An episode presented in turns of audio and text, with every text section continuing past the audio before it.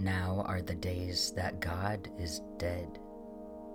We remember how God emptied himself into a human womb, was born, grew up, brought good news to the oppressed and ostracized, and was arrested and executed by empire, by the state that occupied his people. And what exactly happened on the cross? What exactly happened in the tomb where God lay dead? Theologians have asked these questions for two millennia and drawn different conclusions. Did Jesus die in humanity's place to appease a wrathful God or to pay a ransom to Satan? Did Jesus die in order to tear the barriers between Creator and creation, to unite us to the divine forevermore? Or was his death utterly meaningless, like numberless deaths at the hands of human powers across the ages, and can we find some meaning in that meaninglessness? Not justifying suffering, but honoring what comes after it, the way survivors refuse to let the story die, refuse to let their friend's death be in vain. Earlier this week, I went live on YouTube to explore different theologies of the cross and the real world consequences of those theologies. I'm thankful to the people who joined the live stream and enriched it with their ideas and questions. I'll definitely be doing more live streams in the future, so go subscribe to my YouTube channel, Blessed Are the Binary Breakers, if you want to be alerted when those live streams are about to happen. You can also go to YouTube now, um, the links in the episode notes, to watch the finished stream that explored what happened on the cross. It's serious content, but there's some fun and laughter along the way. This podcast episode, meanwhile, is much more somber. Here, too, we'll explore ideas about what it meant for Jesus to die, to be a corpse in a tomb, and to rise again. And we'll do so focusing on the writings of queer theologians who connect Jesus' suffering to the suffering of many LGBT and queer folk similarly killed by violent human powers. I want to warn you that this content is intense, and much of it is disturbing. I'll repeat content warnings at the start of each excerpt we look at, but as a whole, you'll be hearing somewhat graphic details of the murders of Matthew Shepard and an unnamed trans Argentinian woman, and there are quite a few stories of gay men dying of AIDS. If hearing these stories will cause you harm, please consider stopping the episode now. It's okay. If you're not up for hearing this episode, but you're eager to keep hearing my dulcet voice, you might revisit last year's Holy Week and Easter episodes, linked in this episode's notes. However, if you are up for the difficult content here, it is absolutely worthwhile.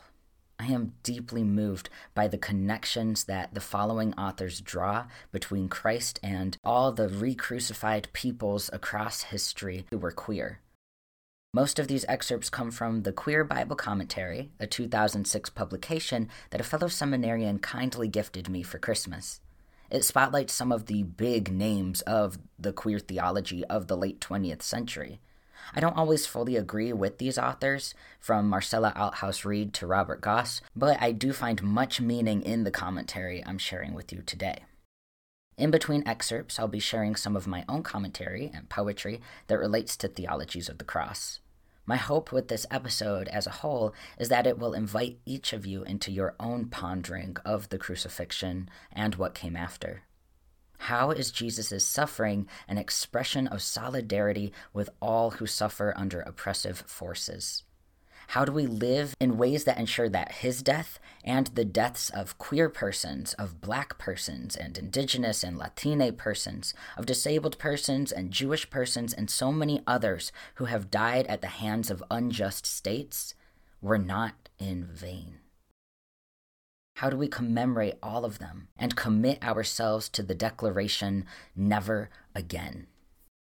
I'm going to start with a poem by non binary minister Slats Toole that summarizes a lot of what I feel about theologies of the cross. They share this poem in their collection Queering Lent, which I highly recommend. What is our gravest sin? Carving our image of God into idols that look like ourselves. We, who are so set on retribution, who cry out for vengeance instead of justice, who need all debts to be paid and all wrongs to be punished. This is our image, not God's. When I survey the wondrous cross, forgive me for the times I've seen a blood sacrifice to appease an angry God. This is our image, not God's. For you submitted yourself to our control. You bore our violence, and you looked us in the eye and said, I will meet your worst with my best, and I will forgive you, and redeem you, and love you. This is how the cycle of our violence is broken. Our violence is met with your selfless love, which we cannot kill. Thanks be to you.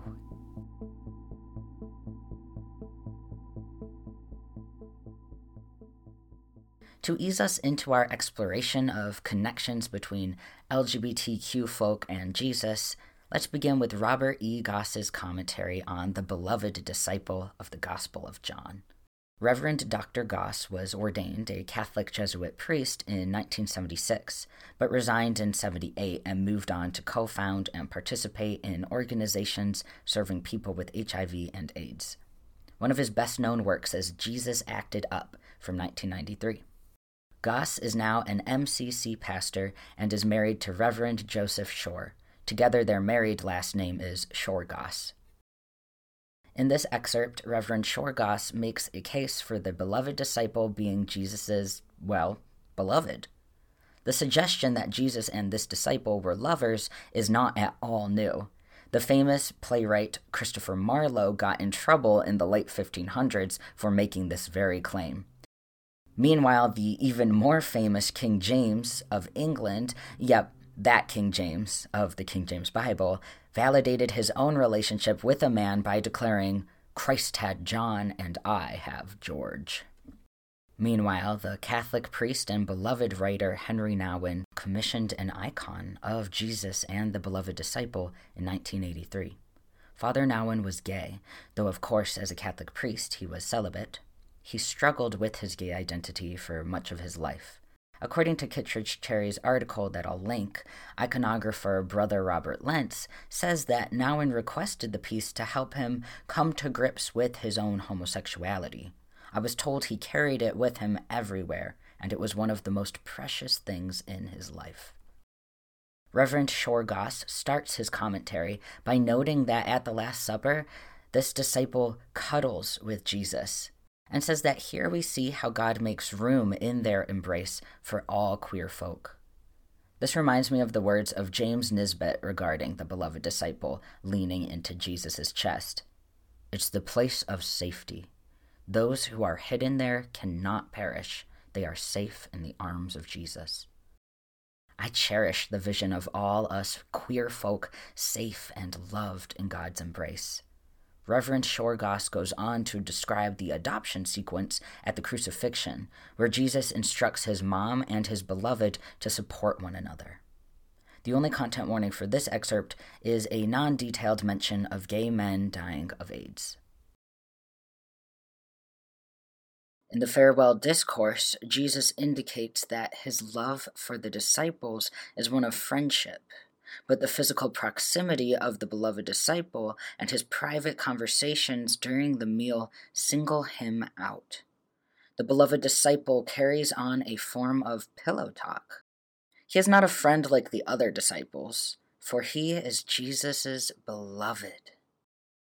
For many queer folk, the beloved disciple serves as a reminder how faithful we have been to the Christian tradition despite its exclusions, its violence, and its crucifixions of our folk. We have remained faithful to a tradition whose institutions have consistently rejected us and targeted us. We may not be loved by the churches, but we certainly have a place in the heart of God. At the crucifixion, Jesus places his mother in the care of the beloved, and the beloved disciple in care of his mother. Woman, behold your son. Behold your mother. I've often witnessed the repetition of this adoption event between the beloved disciple and Mary at the deathbeds of gay men dying of AIDS with their lovers and their families. It is the powerful entrusting of unfinished business in the face of death and personal tragedy. Gay lovers and mothers of deceased gay men have reenacted the narrative too many times, forming a human quilt to share their grief and a community seeking solace in the midst of tragedy. The kind of tenderness that Goss envisions between Jesus and his beloved is perfectly encapsulated in the following poem by gay trans poet Keaton St. James, who kindly gave me permission to share his poem here. A Portrait of John at the Last Supper. When the end that is not an end arrives, you will stand by his mother while his blood runs out warm and the sky shudders with grief. But you are not there yet. You are leaning against him as he laughs and talks and sings, warming the whole table. James passes around the olive oil for the bread. Peter and Matthew elbow each other in jest, and Judas throws chunks of lamb meat into the air, showing off how he can catch them in his mouth while everyone applauds. The evening hums in its tenderness. Jesus' body is so warm beside you, and you wish you were as strong as thunder, someone artists might paint in warm reds and golds. Instead, you are young, wine stain on one sleeve and fig seeds stuck in your teeth. Even he isn't immune, with sunburned cheeks and dirt under his nails, but beneath the human lies divinity heaving he puts one arm around your shoulder. For a moment, the conversations fade out and the aching in your souls dissipates, replaced by the honeyed warmth of love, of starlight.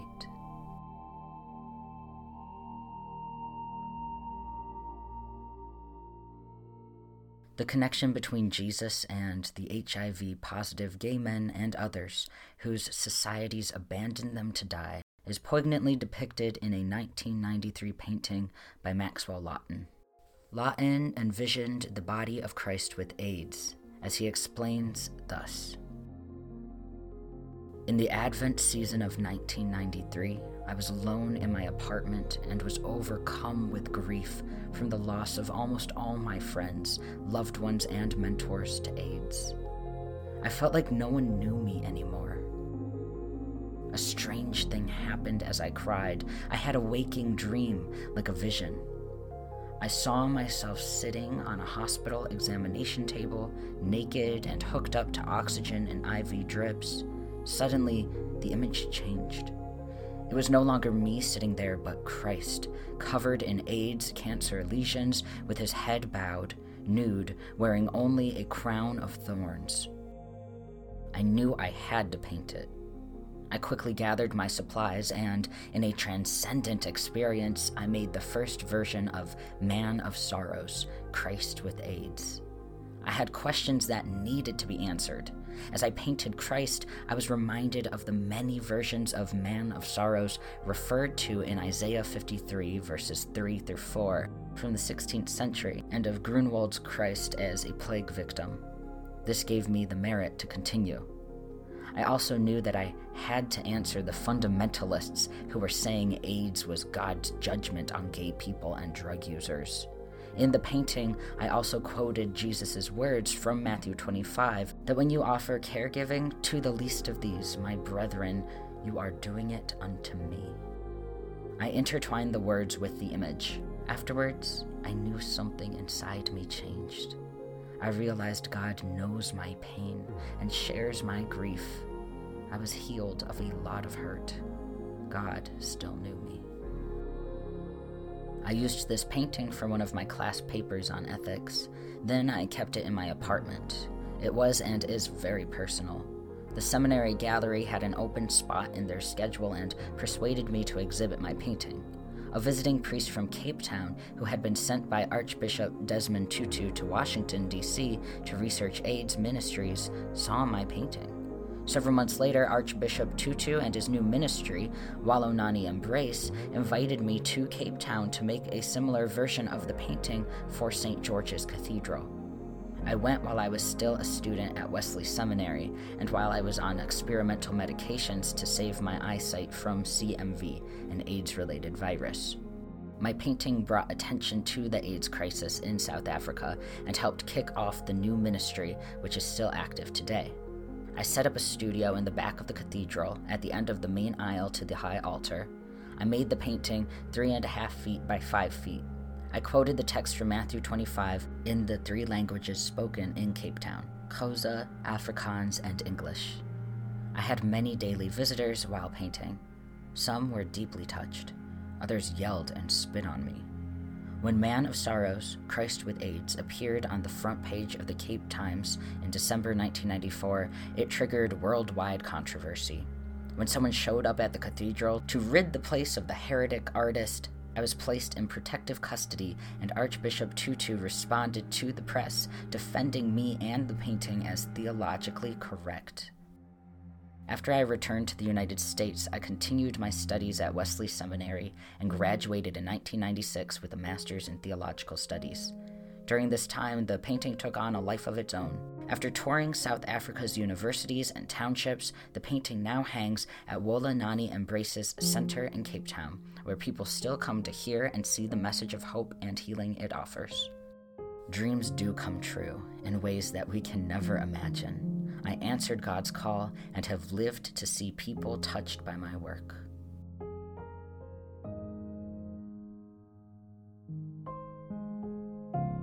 After a life well lived, sharing the wisdom gifted to him by the wounded Christ, Maxwell Lawton died of AIDS in 2006. Where we are headed next is much more intense from the more passive violence of governments allowing LGBT persons to die by neglecting AIDS research to the active violence of brutal hate crimes. Major content warning for descriptions of the graphic murder of Matthew Shepard, which happened in 1998. The only good news that comes from such horror, Reverend Thomas Bohache argues, is what comes after the communities of the killed who refuse to let their story die, who take a senseless death and use it to enact real change. Here's the excerpt from Bohache's commentary on the Gospel of Matthew, shared in the Queer Bible Commentary. The importance of the cross for queers is the possibility of meeting God in our pain and receiving ultimate transcendence. I concur with Jürgen Moltmann and Robert Goss that God was suffering with Jesus on the cross, that God did not plan the crucifixion, but could not necessarily stop it, and that our hope as Christians comes from how God reacted to the crucifixion of Jesus and reacts to contemporary crucifixions. In this regard, the interpretive moment, the hermeneutical key, if you will, for my queer reading of the crucifixion is the death of Matthew Shepard, a gay college student in Laramie, Wyoming, who was beaten, tied to a fence, and abandoned to die alone in the wilderness. I believe that Matthew Shepard is the most famous example of crucifixions that gays and lesbians have endured for generations. Eyewitnesses stated that Matthew looked like a scarecrow on that fence. But looking through post colonial eyes, I believe he resembled the crucified left by the side of the road in Roman Palestine for others to look upon and know what happens to those who do not know their place in the imperial world. His humiliation and suffering were meant, like a scarecrow, as a warning for queers to keep away from decent people and, like ancient crucifixions, as an example to queers of what might happen if they flaunt themselves on heteropatriarchal territory.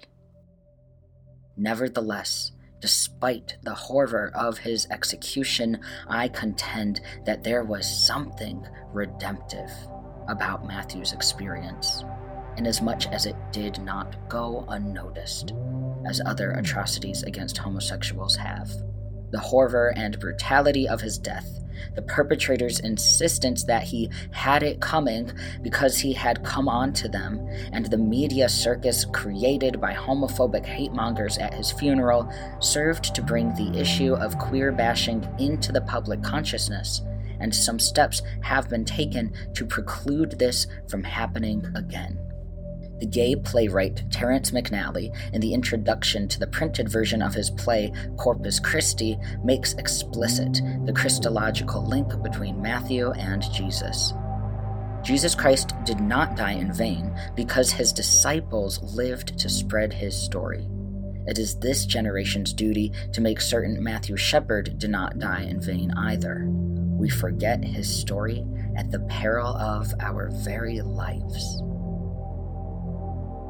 Like the women who watched Jesus' death from a distance, we mourn these modern day martyrs, yet also are prepared for the resurrection God has in store for all oppressed and marginalized people.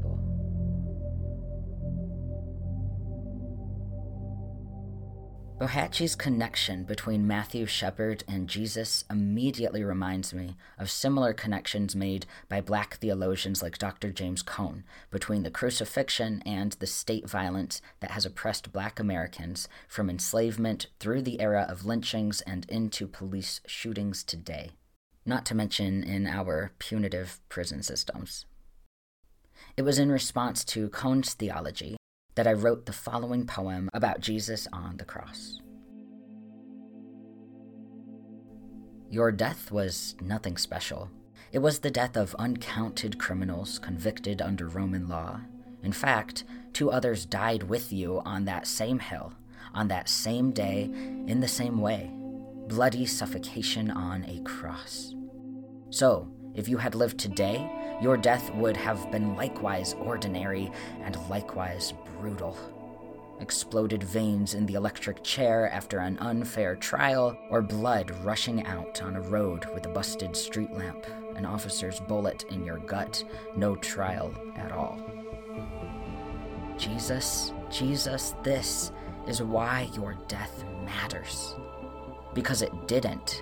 Not to the ones who killed you, not to the soldier who thrust a lance in your side as he had done to so many men on so many days like this one.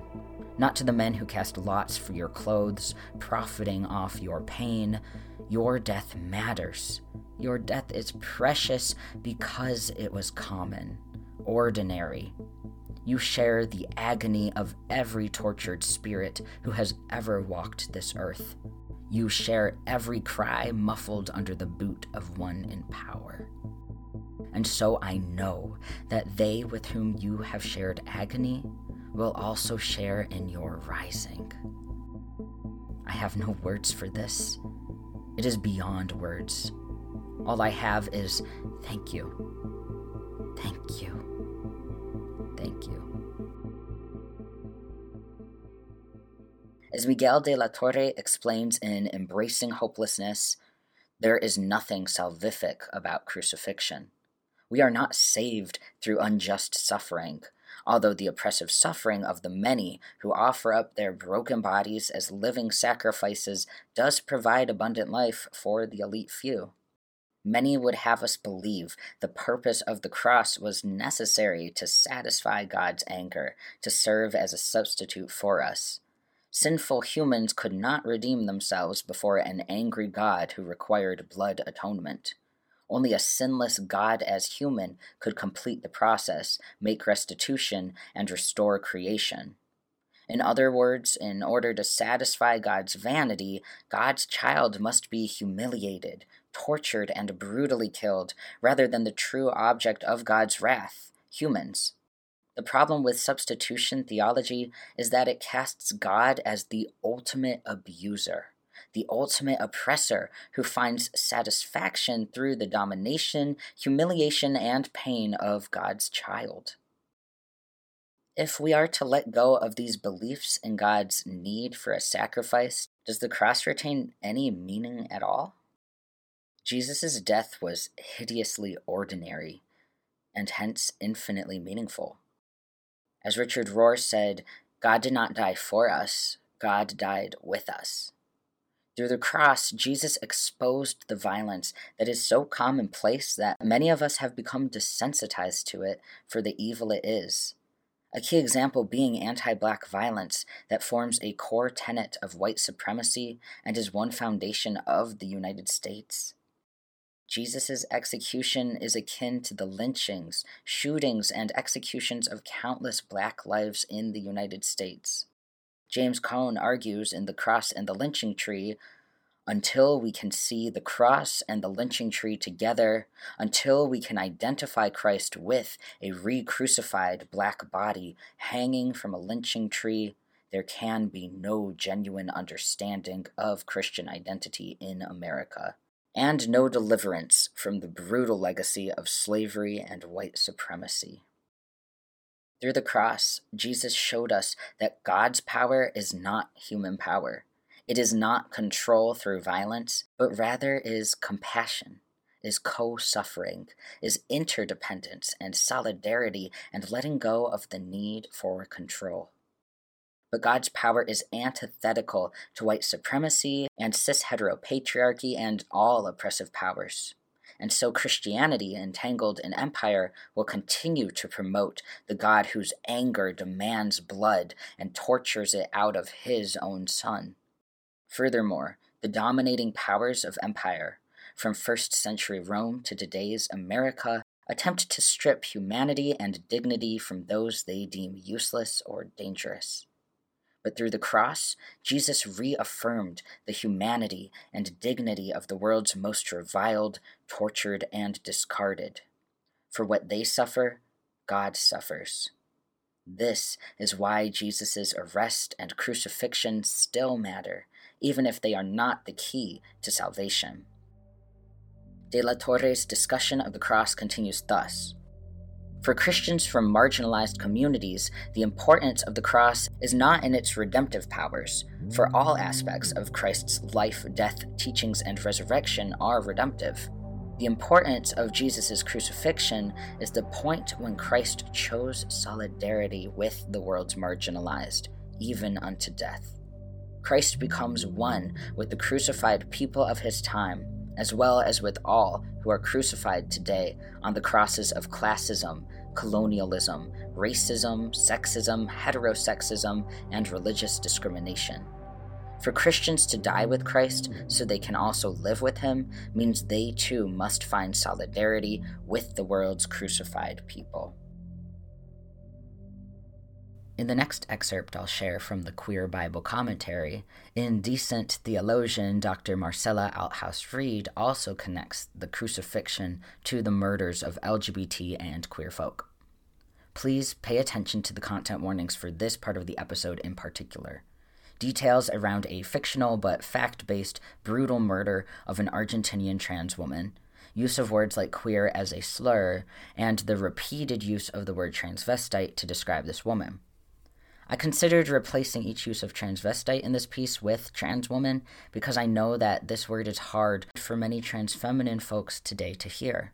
However, after consulting with a few people, I decided to keep it in, as it is grounded in cultural context in which it was not an inherently offensive term, but one of many words that certain members of the LGBT community used to identify themselves. At this point in Argentinian LGBT history that the story takes place, distinctions between trans women and people that I, in my cultural context, might call cisgender men who choose to cross dress or do drag were not firmly set. Therefore, if I were to alter the language to fit my own context, I would risk sanitizing the past and erasing lived experiences that differ from my own. If the use of this word is hard for you to hear, along with the descriptions of this woman's death, then I recommend skipping past this excerpt. You can look in the episode's timestamps to see where it ends. With that content warning passed, let's begin. Althaus Reid opens by describing a story by queer Argentinian writer Nestor Perlongher that centers on the news of a body found on the road that seems to belong to a trans woman. Her clothes torn and muddy, murdered. Who killed her? the story asks. Was it the Sao Paulo police in one of their razzias against transvestites? The crucifixion style of writing of Perlongher reaches a climax as he describes the messianic panic of one policeman when looking at the quality of the girl's makeup and torn clothes. She reminds him of someone he saw on the cover of a magazine. Damn it, he exclaims as he discerns the identity of the innocent. The Loca was famous. She must have been some kind of minor celebrity. Maybe she had a brief appearance on some local television show, or perhaps she was interviewed for a tabloid newspaper about human rights and sexuality. Whatever the case, her fame is a threat to the police, to the powers that be that would see queer persons stomped into the mud without a fuss. After all, Althaus-Reid explains, her death may raise voices. It may not be just another killing committed with impunity.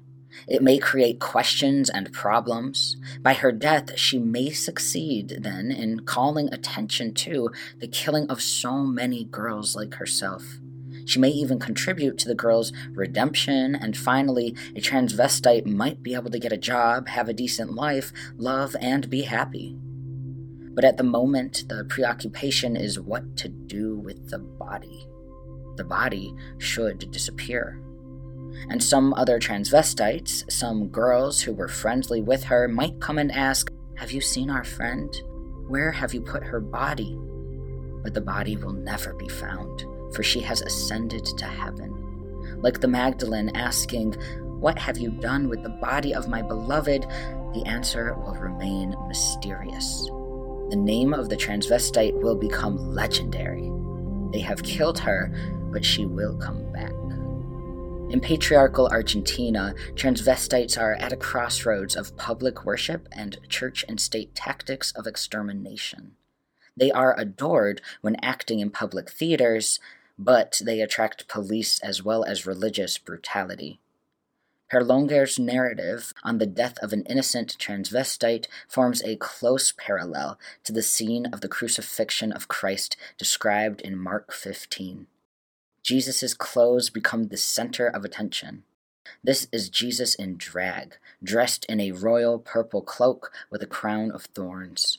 He is the subject of laughter and derision, just as the transvestite of the Pan American Highway in Buenos Aires or in the Brazilian slums attracts laughter and derision for her gender fucking, that is, for crossing borders of dress codes and dislocating identities.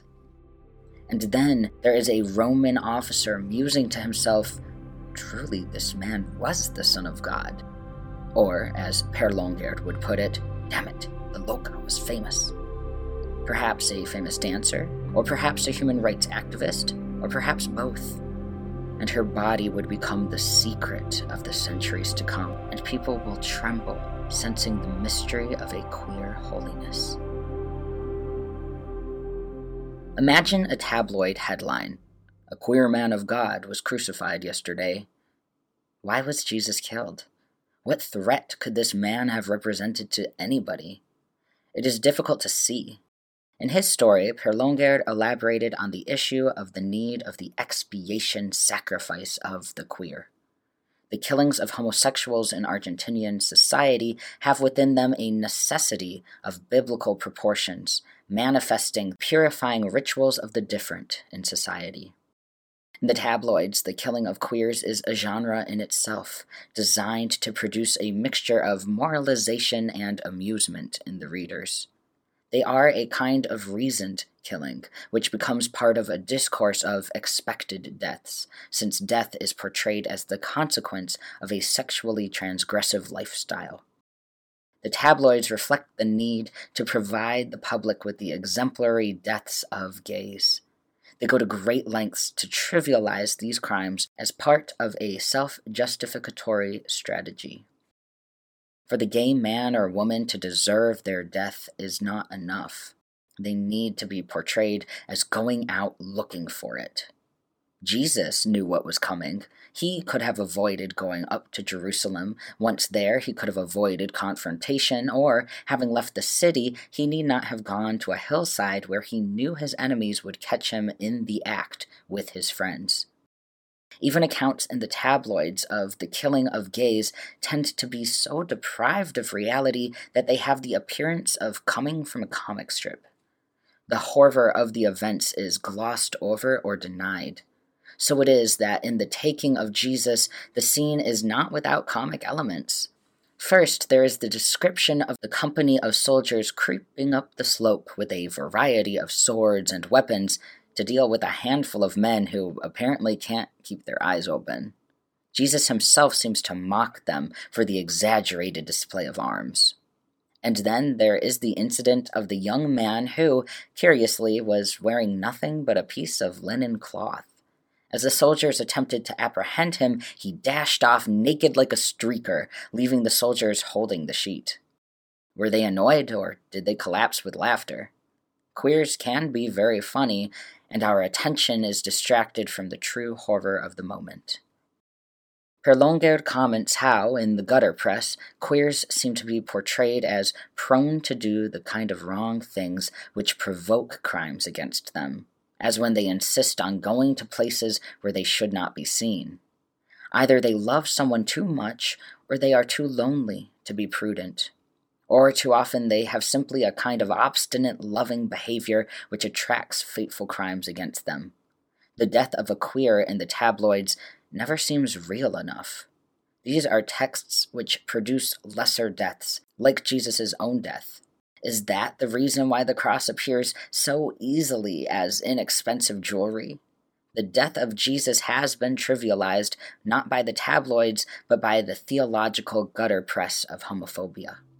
In reality, the cross is the attempt to kill once and for all the multiple resurrections of a queer Jesus, to fix him once and forever on a stable cross so that no queer God would do what queer gods do that is, to exceed the border limits of a fatigued heterosexual foundational epistemology which has reduced religious experience and human love.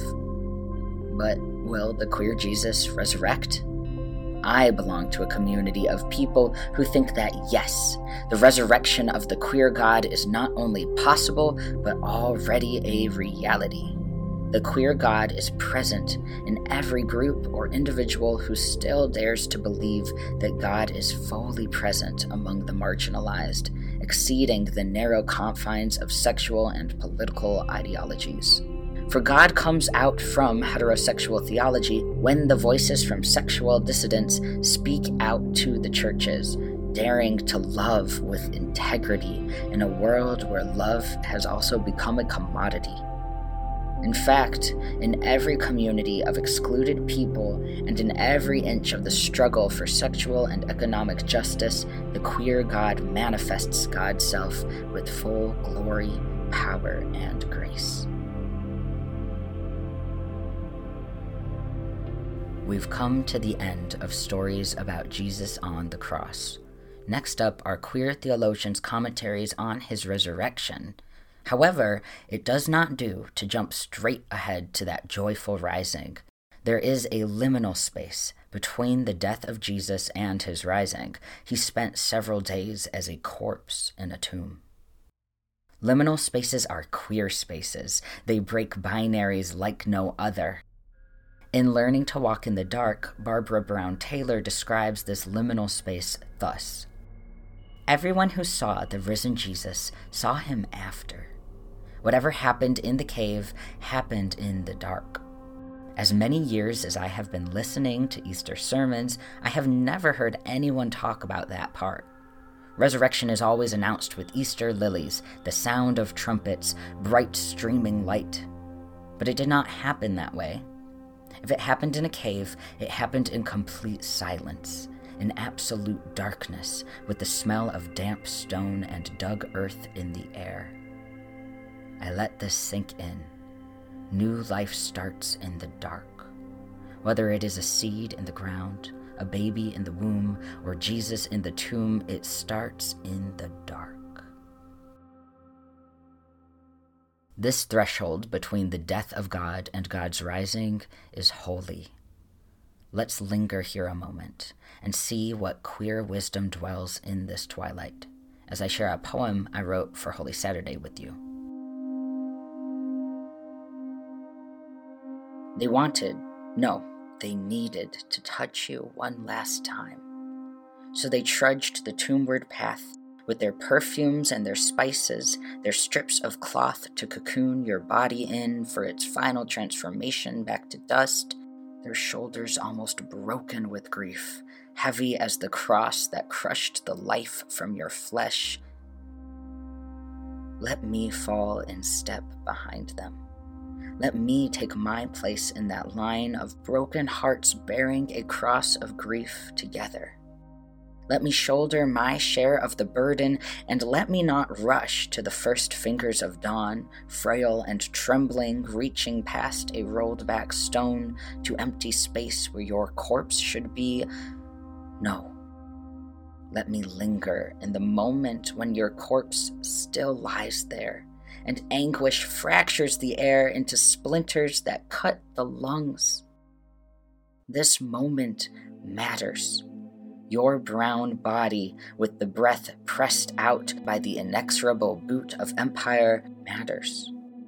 And the moment that comes after cannot ease this one. It never has, and it never will, for there are still bodies broken, breathless, beaten down by empire's brutality, or else its apathy.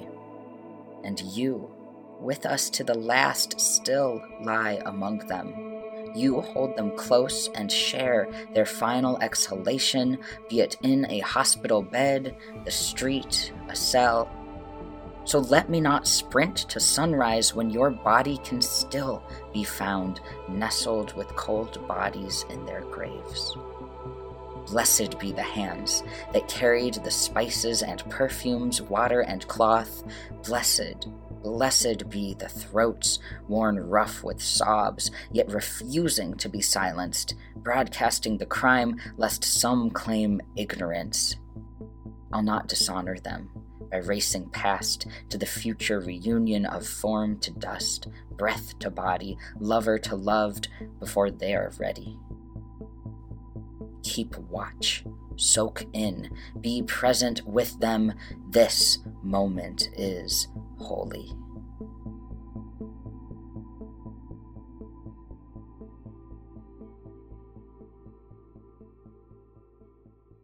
And now we come to Easter, to that miraculous sundering of the binary between life and death.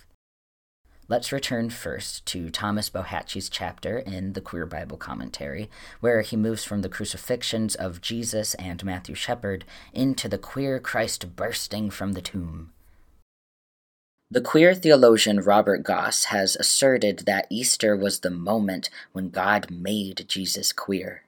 This is when God queered or spoiled the spoiling of God's Son by raising him from the dead. This is when God stirred up the status quo by vindicating the deaths of political martyrs for all time and saying no to the oppressions associated with discrimination in all its forms. On Easter, God made Jesus queer in his solidarity with us. In other words, Jesus came out of the closet and became the queer Christ.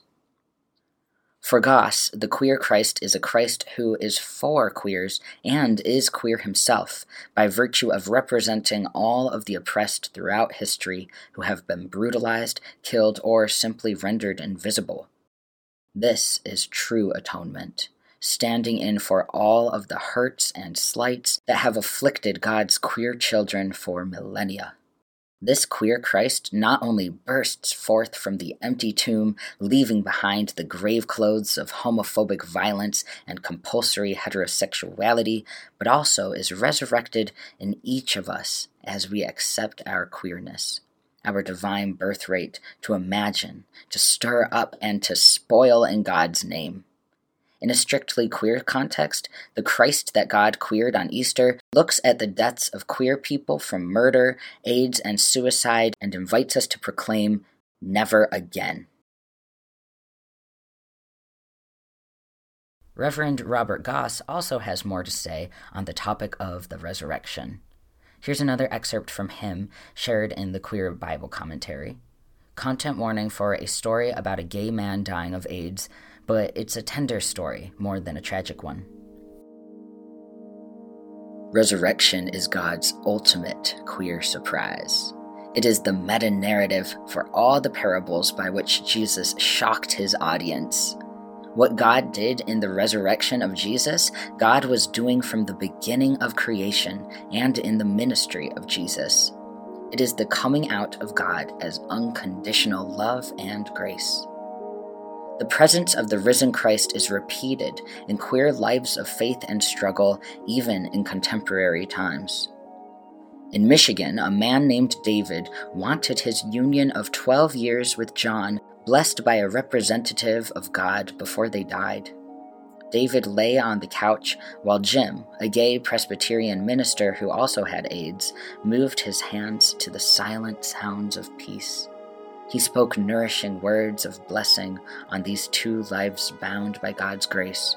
Those whom God has joined together, let no one put asunder. And then, as the minister began to celebrate communion for those who were present, he spoke the familiar words, This is my body, broken for you. And that was the point at which David died. Do this in remembrance of me. The story of Jesus is not finished.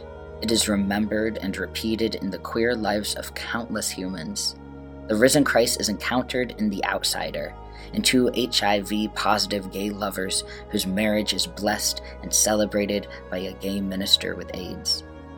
Each time a Christian celebrant fractures the bread in faith, the risen body of the queer Christ is disseminated into pieces of the blessed bread and devoured by queer Christians.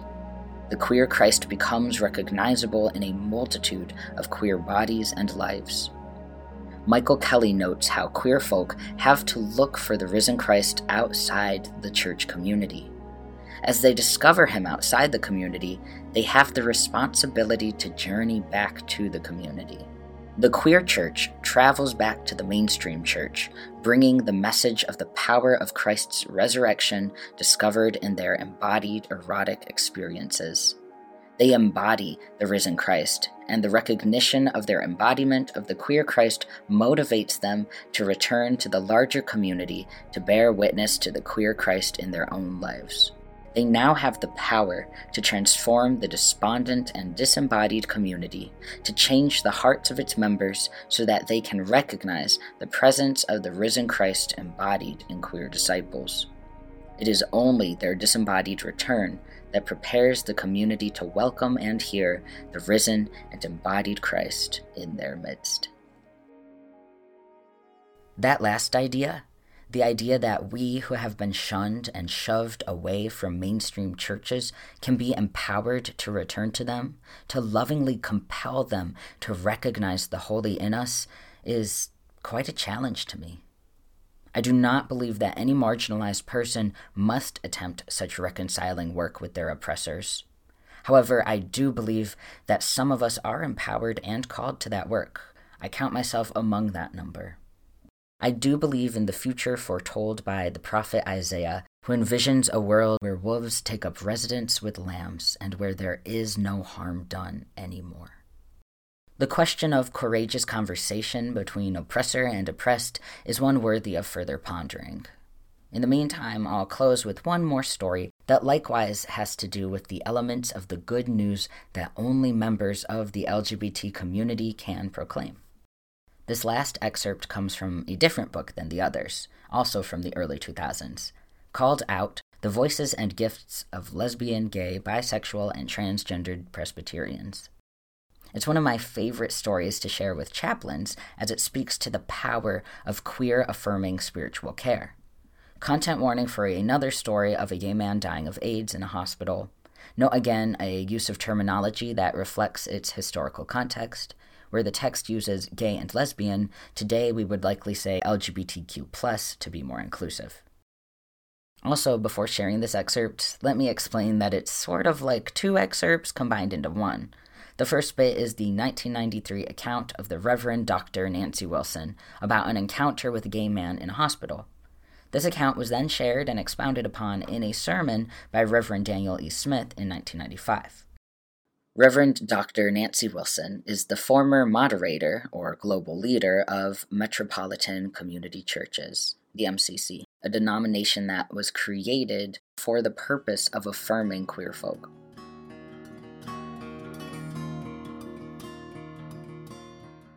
It was Christmas Eve last year when I received a call from hospice.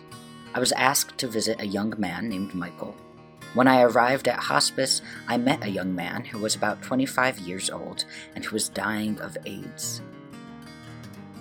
He had tubes going in and out of his body. He could not speak because he had tubes in his nose and mouth, and he had tubes coming out of his abdomen. The young man was very distressed and was having periodic seizures. The staff at the hospice had told me that Michael had been hanging on for dear life, anxious, afraid, and angry. He couldn't let go. He could not talk, but he could write. He had a pencil and a large tablet. It took him an excruciatingly long time to even write one single word, and so for 40 minutes he wrote little words and things. I felt increasingly distressed and ineffectual. I didn't know if it frightened him to see me. I was wearing a clerical collar, or if he just didn't know who I was. But what was even more distressing was the concern of whether I was being more hurtful than helpful. I sat there for several minutes and finally he wrote the words, Help me. I said, Michael, I don't know how I can help you, but I can pray for you. Would you like me to pray for you? He sort of nodded, yes, oh. I touched his head and began to pray for him. As I prayed, tears came down his eyes, and I began to cry as well. When I had finished praying, he looked at me and wrote on his pad, This is a hospice. What are you doing here? That was a profound question. It was Christmas Eve. This was a hospice. What am I doing here? I just looked at him and said, Well, right now, I'm crying with you. That was about all I could manage. He wrote, What church? And I said, Metropolitan Community Church. He didn't know what that was, so I told him the story of MCC and Troy Perry I told him I was a lesbian, and I could see all this was news to him. Hours, days before his death, he first hears of the possibility of gays and lesbians in church. I was filled with a sense of poignancy and pathos. Here was a dying gay man who had never been able to put his sexual orientation and faith together.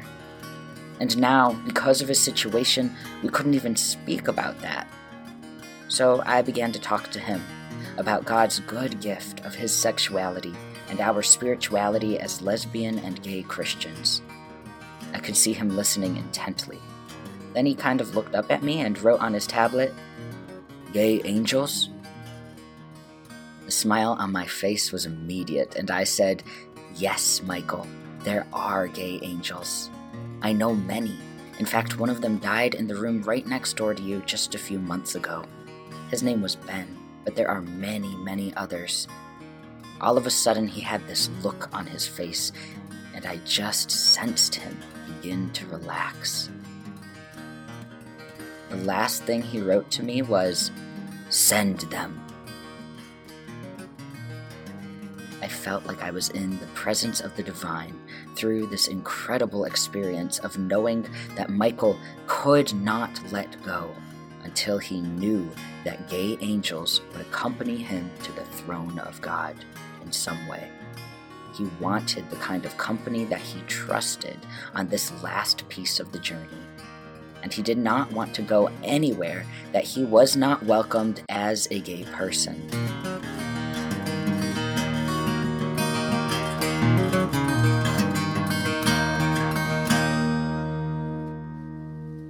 Reverend Daniel E. Smith repeated Reverend Wilson's account during a sermon he wrote for Easter Sunday in 1993. The congregation to whom Reverend Smith preached this sermon was the church that he served as pastor from 1984 through 2020. West Hollywood Church was founded in 1913. It was originally a Presbyterian church, But in 2012, the congregants voted unanimously to join the United Church of Christ instead, which they saw as fully affirming LGBT slash queer folk. I'm going to read from Reverend Smith's sermon, where he connects Nancy Wilson's story about ministering to a man dying of AIDS to the Easter story, the resurrection story. Here's the excerpt from his sermon now. In the Gospel today, we're told that on that first Easter morning, the women who went to the tomb and those who guarded the tomb were filled with fear as they experienced the resurrection. But the angels said to the women, Do not be afraid. Come see the place where Jesus lay. Then go quickly and tell the disciples that Jesus has risen from the dead. I now believe deep within that those angels, at least for me, were gay and lesbian angels. Our congregant Lisa insists that the angel who rolled back the stone was a dyke equipped with a Swiss Army knife.